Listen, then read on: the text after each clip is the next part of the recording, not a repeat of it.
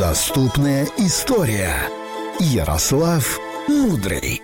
Наши микрофоны со Стасом Кио стали чуточку тише, потому что здесь появился настоящий источник знаний, который будет заглушать нас своим умением рассказывать историю. Доброе утро! Привет, ребят. Доброе утро, Ярослав. Настало время просвещаться. Что там у нас сегодня? Сегодня много интересного. Сегодня, сегодня, сегодня ты, а завтра я. Продолжай, Ярослав. Да, а сегодня мы продолжаем, правильно, нашу экскурсию по семи чудесам света.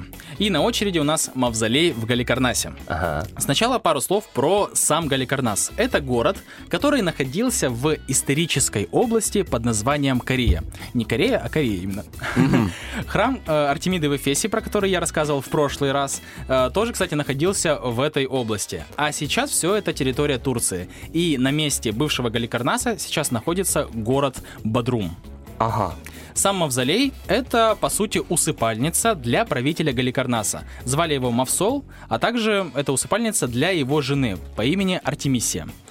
Эту усыпальницу начали строить еще при жизни правителя. Точной даты начала и конца неизвестно. Однако мы точно знаем, что мавзолей был построен в IV веке до нашей эры.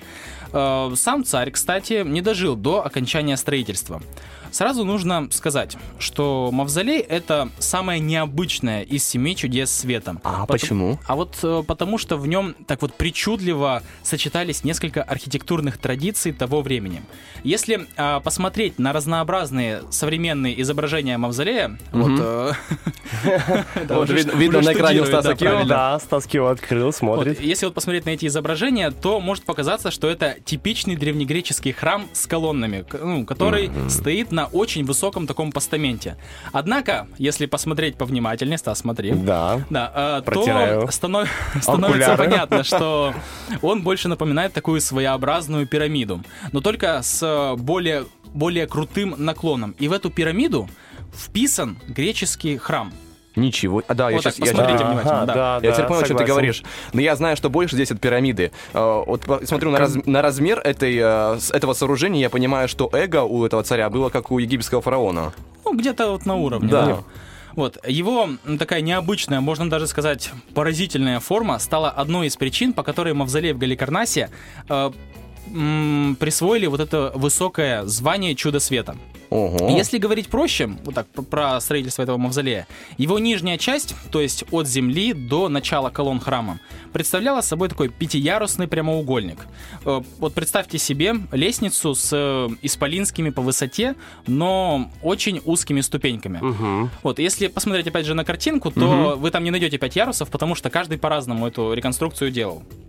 У Вот. меня здесь А. вообще гладко, как будто он поднимается, знаешь, ровным. Да не, знаешь, как есть, э, как подзорная труба, или как когда она вытаскивает, и такие, получается, уровни, как тебе объяснить? Ну, как пирамида, Да, да. спускается постепенно. Как Пускай будет телескоп так, тоже, да, можно да. сказать телескоп, так, да. вот, да. Вот, но они э, все изображения разные, потому что э, очень необычная вот вообще э, планировка у этого мавзолея была. То есть, допустим, чтобы воссоздать храм Артемиды, там ничего сложного, он в принципе стандартного вида, просто очень такой большой, монументальный, да. А мавзолей вот э, построен в такой неординарной традиции. Значит, э, вся эта монумента- монументальная конструкция которая вот первая часть, была облицована плитами из белого мрамора, а поверх него шел скульптурный фриз. Это такая де- э, декоративная горизонтальная полоса. Спасибо. Да-да-да. Длиной она была 117 метров и опоясывала весь мавзолей. 117 метров. Ну, По периметру окружала его. Ого. На ней были изображены э, герои греческих мифов. На м, этом основании стоял периптер. Это тип греческого храма, окруженный одним рядом колонн. Благодарю тебя снова. Ага, да-да. По, по периметру храма насчитывалось более 30 штук вот этих колонн, и каждая по 11 метров в длину.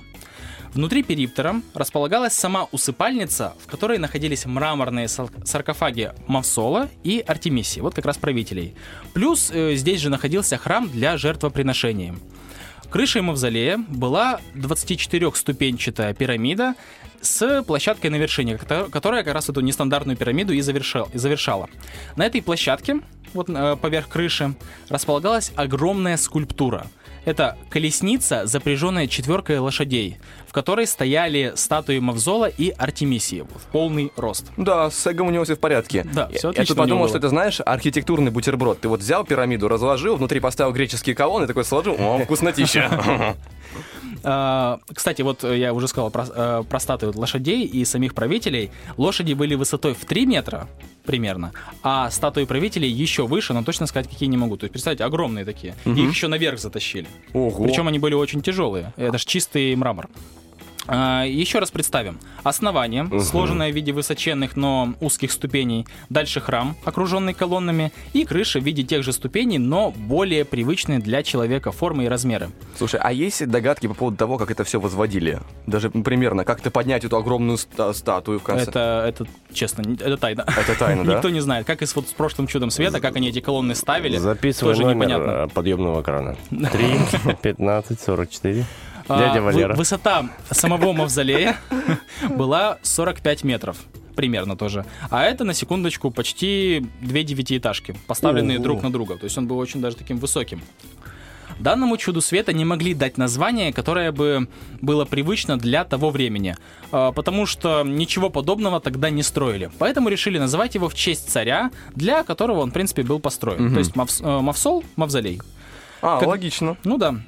Когда в эти земли пришли римляне, они были так поражены усыпальницей галикарнасского царя, что стали называть все монументальные гробницы мавзолеями. И, ну, как мы знаем, эта традиция до сих Понятно. пор живет, да? Вот мавзолей, например, э, Ленина Да. на Красной площади. Но откуда же в городе деньги на строительство столь великого архитектурного чуда? А вот дело в том, что Галикарнас был портовым городом. А где море, там и торговля, где торговля, там и деньги. Плюс царь э, Мавзол был одним из богатейших правителей еще по одной причине. Он умудрялся обдирать свой народ при любом удобном случае. Известно, что в Галикарнасе существовало огромное количество налогов. Например, налог на волосы. Если хочешь... что? Да, Что, да, прости? Вот если хочешь носить такую густую, длинную шевелюру, то, пожалуйста, плати деньги в казну и носи себе. И вот за счет своих людей царь прекрасно обогащался. Деньги, то есть, были. Э, Не могу не затронуть тему любви, ведь завтра День Святого Валентина. Э, Жена Мы тоже причастны, да? Да, Что да, там? Жена Мавсола Артемисия пережила своего мужа, и по одной из легенд, это легенда, Так. она сильно страдала из-за смерти э, своего любимого и побыстрее хотела присоединиться к нему. Однако э, суицид был не для нее, ведь на плечах Артемисии лежало управление государством, поэтому, чтобы приблизить свой конец, она, повторяюсь, по легенде, всякий раз подмешивала в свое питье прах умершего мужа. Ну, если это Эм. была не легенда, то ей э, хорошего здоровья хочется пожелать, крепкой головы, беды с башкой, как говорится. Хорошо, что тогда кофе не было. Ну да. Э, Через два года она умерла и была похоронена в усыпальнице рядом с возлюбленным. Вот такая вот любовная связь даже после смерти. А, Сам же мавзолей простоял до 15 века уже нашей эры. И, конечно, до этого времени он не дошел в первозданном виде.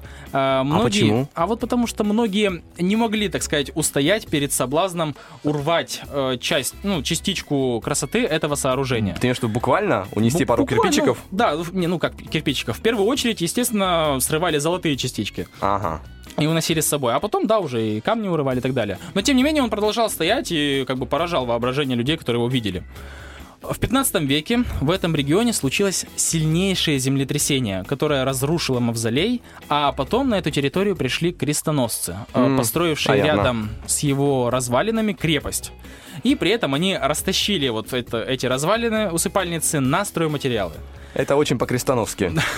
При них э, также были найдены и разворованы саркофаги древних правителей. То есть открыли как бы и вытащили все ценное, что было там.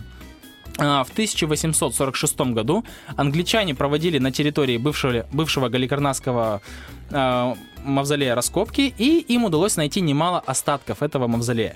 Сейчас большая их часть находится в Британском музее древности, и при желании туда можно поехать и увидеть останки этого чуда света. Ну, а останки мы э, о чем говорим? Это колонна какая-то или там вот... э, Это части э, фриза. Ага. Вот, различные барельефы, которые на нем были, мраморные плиты. Кстати, вот когда крепость строили, они вообще, ну, как бы не парились и брали вот те же украшенные мраморные плиты и вставляли в стены. Поэтому, когда... А, когда британцы приехали а, и посмотрели на эту крепость, им сразу стало понятно, что, ну, из чего как бы она сделана. Поэтому они там, кому надо, приплатили. Ну, опять же, да, есть такая версия. Либо просто договорились, они, скорее всего, приплатили. Вот. И выдрали из стены, по-моему, чуть больше 10 вот этих частей и тоже увезли к себе туда в музей. А как их не обвалило? Ну, видимо, как-то Чудом, выдирались. да? Нет, не чудом. Ну, а тоже облицовка, видимо, такая была. Плюс в этой крепости они же и статуи украденные нашли и тому подобное. Н- Нашли украденные стады. Хорошо. А, Знаешь, мне кажется, каждый раз вот эта история про а, чудо света какая-то трагедия. Вот каждый раз что-то разрушено, забрано, было построено гром- монументально, а потом бац, приехали всякие крестоносцы и привет, Андрей. Ну, вообще ведь... Вообще ведь Крестоносцы с Аллегровой приехали. ни одно ведь чудо света, кроме пирамид, э, не дожило до нашего времени. То есть есть только развалины, опять же, кроме пирамид. Печально. В любом случае, спасибо большое. Это была очень крутая история. В интересно. любом случае. Нет, в, любом, Спасибо. в любом случае, что как бы я, знаешь, начал на грустной ноте, что каждый раз ра- разрушено, что как-то оно все... Влад, все это тебе не хихоньки да хахоньки, как у нас с тобой. Это доступная история. Это интересно, серьезно. От Ярослава Мудрого, не знаю.